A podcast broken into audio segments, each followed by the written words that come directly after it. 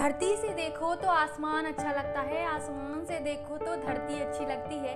अपने से बाहर यहाँ सब कुछ अच्छा लगता है। नमस्कार, मैं पूजा, लेकर आई हूँ कुछ नया, कुछ खास। दोस्तों, यूँ तो खूबसूरती के मायने अपने अपने हैं, जहाँ सबको खुद की खूबसूरती पसंद आती है, लेकिन जाता है जब दुनिया के सामने तो उसे अपनी ही कमियाँ नज़र आती है। देखने देखने का नज़रिया अलग है, जहाँ खूबसूरती के पाठ अलग हैं, जहाँ परिभाषाएँ अलग कर दी जाती हैं। सफेदी के आंगे उजाला की ख्वाहिशें सफेदी को ही आगे कर जाती हैं। जहाँ गोरा होना ही सब कुछ होता है, काले की तो विसंगति ही देखी जाती है।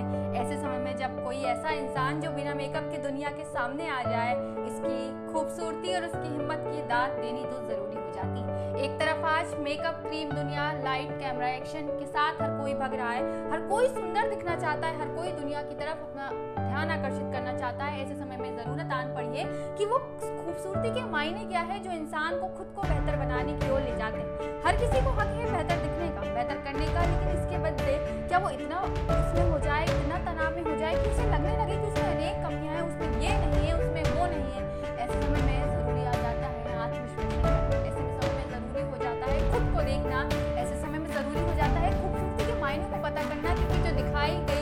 जाती हैं चीज़ें वो अक्सर खूबसूरत नहीं होती। मोर को देखने वाले, काश देखते उसको पाँव को, लेकिन हर कोई मोर को नहीं देखता। चाँद की खूबसूरती वाले ने कभी उसकी बुराई को नहीं देखा, सबने उसकी खूबसूरती को नहीं देखा। ऐसे समय में हम कौन इंसान